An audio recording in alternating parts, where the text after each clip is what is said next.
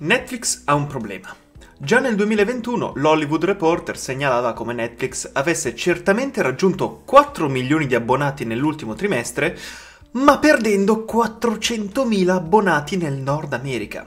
Il problema è che Canada e Stati Uniti hanno un ARPU, cioè la media di guadagno per utente, molto più alto rispetto a tutti gli altri stati.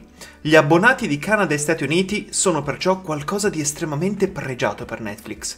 Anche qualora dovessero aumentare gli abbonamenti all'estero, quelli di Canada e Stati Uniti restano la percentuale maggiore di guadagno. Ora, le cause del crollo di Netflix degli ultimi giorni sono frutto di una serie di avvenimenti. La guerra in Ucraina ha portato una serie di brand ad abbandonare il mercato russo, tra cui Netflix stessa, che infatti ha sospeso il servizio ma questo non spiegherebbe il milione di abbonati in meno negli Stati Uniti. Rispetto agli altri competitor, Netflix ha inoltre un capitale di investimento estremamente ampio. Nei primi sei mesi del 2021 ha investito 8 miliardi di dollari in contenuti e le spese di produzione non possono far altro che aumentare nel corso del tempo. Nel frattempo ci sono una serie di competitor che continuano a crescere parallelamente e gran parte del pubblico si trova davanti ad una scelta. A quale piattaforma si devono abbonare? Intanto c'è Disney Plus che continua a crescere. A metà 2021 gli abbonati erano cresciuti con 110 milioni di utenti sempre nel Nord America dato che è riuscita ad ampliare un po' l'appetibilità a un pubblico più generalista con eh, serie Fox, Hulu e Star Original, per non parlare poi del fatto che ormai Marvel e Star Wars hanno raggiunto dei ritmi di produzione molto elevati, tant'è che riescono a raggiungere una media di un contenuto al mese. E stiamo parlando delle due property più redditizie nella storia dei media. E poi in questo ecosistema di piattaforme c'è anche il più grande enigma, Apple TV Plus.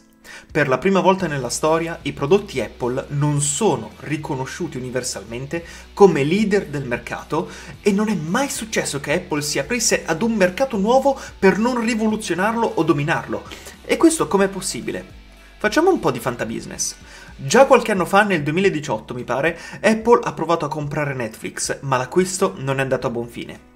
Mi viene quindi da pensare che molto probabilmente Apple TV Plus sia una piattaforma nata solo ed esclusivamente per approntare una tecnologia ed una serie di contenuti in modo da inserirsi in un mercato ipercompetitivo e, una volta stabilizzatosi, dare il via al vero motore dell'industria audiovisiva, le acquisizioni. A differenza dei competitor, Apple ha un vantaggio ha a disposizione circa 200 miliardi di dollari di liquidità.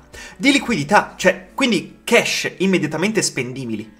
Quale momento migliore di usarli se non nel momento in cui Netflix è in difficoltà? Come conseguenza dei dati negativi, il fondo Pershing Square di Bill Ackman ha liquidato l'intera partecipazione in Netflix da 1,1 miliardi di dollari, comunicando inoltre di aver riportato perdite per 430 milioni a seguito del crollo azionario. Forse Apple sta aspettando solo il momento opportuno, il momento migliore per diventare leader di questo mercato con una mega acquisizione. Ma ripeto, è puro fantabusiness.